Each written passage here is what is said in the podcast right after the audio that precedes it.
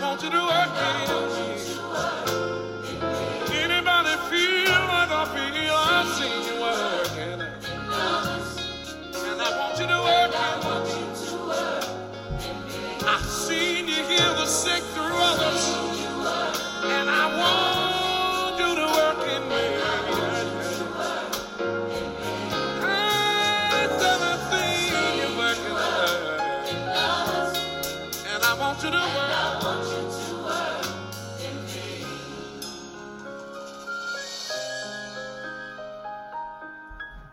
No one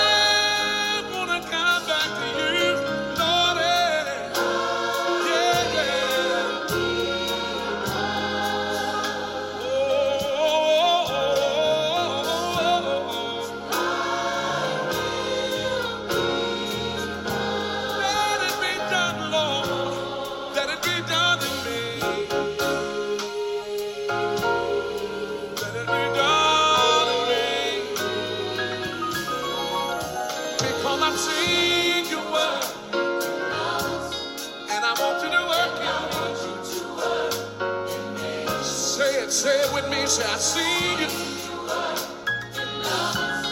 And I want you to work. Some of you need to close your eyes right now. Talk to the Lord and tell I see you. And I want you to work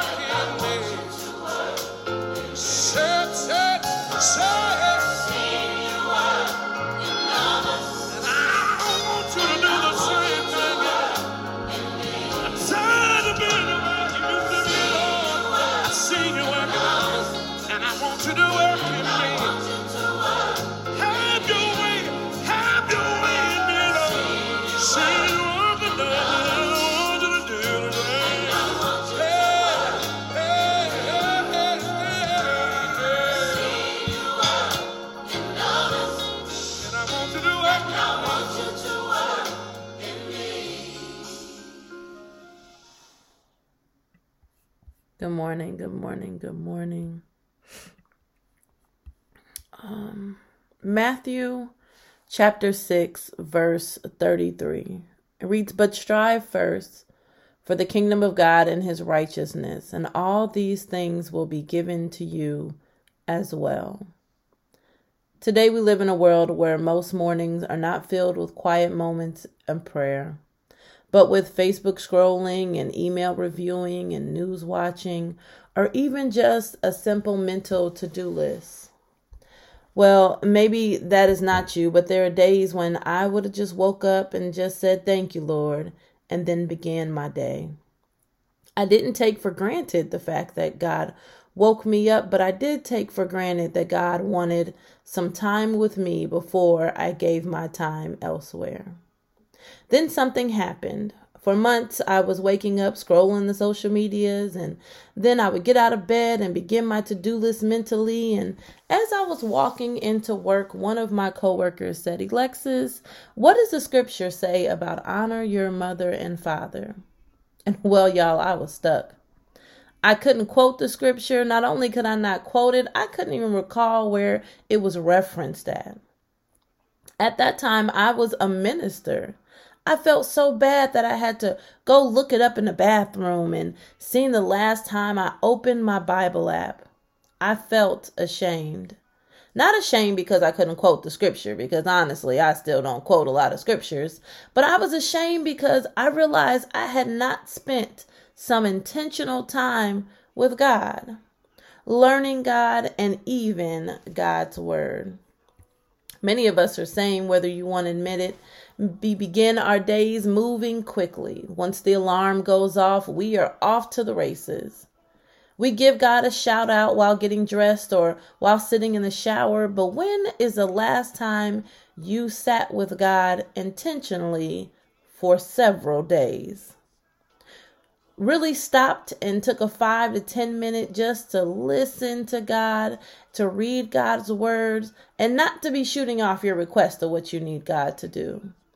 When is the last time you worshiped alone? This week, let us draw nearer to God. Let's begin to gather a relationship with God that is not full of requests and expectations, but just acknowledgement, knowledge, and connection. Let's start getting closer to God as the anniversary committee begins, we are selling journals and we take a moment and maybe write in your own journal or purchase one through there, shameless plug. Or whether it be the gratitude journal or just a regular journal you have at home, but being able to sit and listen to God speak to you. Notice your breath and the tension in your body and just try to relax. Recognize the thoughts that come into your mind and the first thing in the morning and just try to release anything that gathers up negative. This week, let's spend some intentional time with God. Because, first of all, God deserves it, God requires it, and life just gets a little easier when you're listening to God. So don't let the last time you spent time with God be so far away. But let's have some moments where we begin to draw near to the Lord. Let us pray. God, we come to you this morning thanking you. Thanking you for the ability to wake up, thanking you for eyes to see and legs to walk. God, we thank you for you just being God your magnificence, your majesticness, uh, the way you put the birds in the sky, even the way the rain will fall later on today, God, we just thank you. We thank you for the waters that will nourish the ground and the soil and how it will bring up new things. God, we just thank you. We thank you, God, for who you are, who you are in our lives, and who you have created us to be. So, God, allow us to uh, focus, to focus on you in the times when we are trying to spend some intentional time, to sit with us and and speak to us, God. Let us not sit there in silence and not hear from you, but reveal some things, God. Show us some things, and maybe just show us that we just need to sit still. So, God, we, we thank you. We thank you for the opportunity to be able to worship you, God. And then, God, as we continue on our week, we ask that you wrap your arms around everyone who needs it.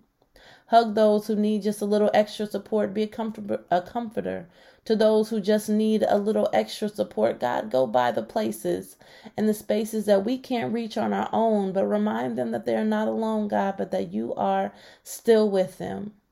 Touch our members that are in the uh, nursing homes or who are needing in home care, God. Go by the spaces of people who've had surgeries or or needing some type of healing in their body, God, we ask that you send your Holy Spirit to anoint them and to go into them to fix and repair and and move around things that need to happen. Then, God, we ask that you just give us a fresh, new anointing each and every day, and especially on this day. God, guide us so that your will is done in our lives, that we don't have to question, but God, give it to us with clarity and certainty, that we don't have to wonder what to do next, God. Support our children. Surround your, send your angels to surround them, to cover them, God, in new ways as we're rounding out the end of summer and entering into the school year. Give the parents and the teachers wisdom and rest and strength throughout this journey. But God, let us just not forget who you are within this process. Let us not forget the God that you are and how uh, wonderful you are and how you are not only our provider and our protector and our healer, but God, you are also our friend. So, God, we thank you for this moment to sit and intentionally worship with you on today. So, God, as we continue to praise, worship, and lift you up, we thank you. In your Son, Jesus Christ, we pray.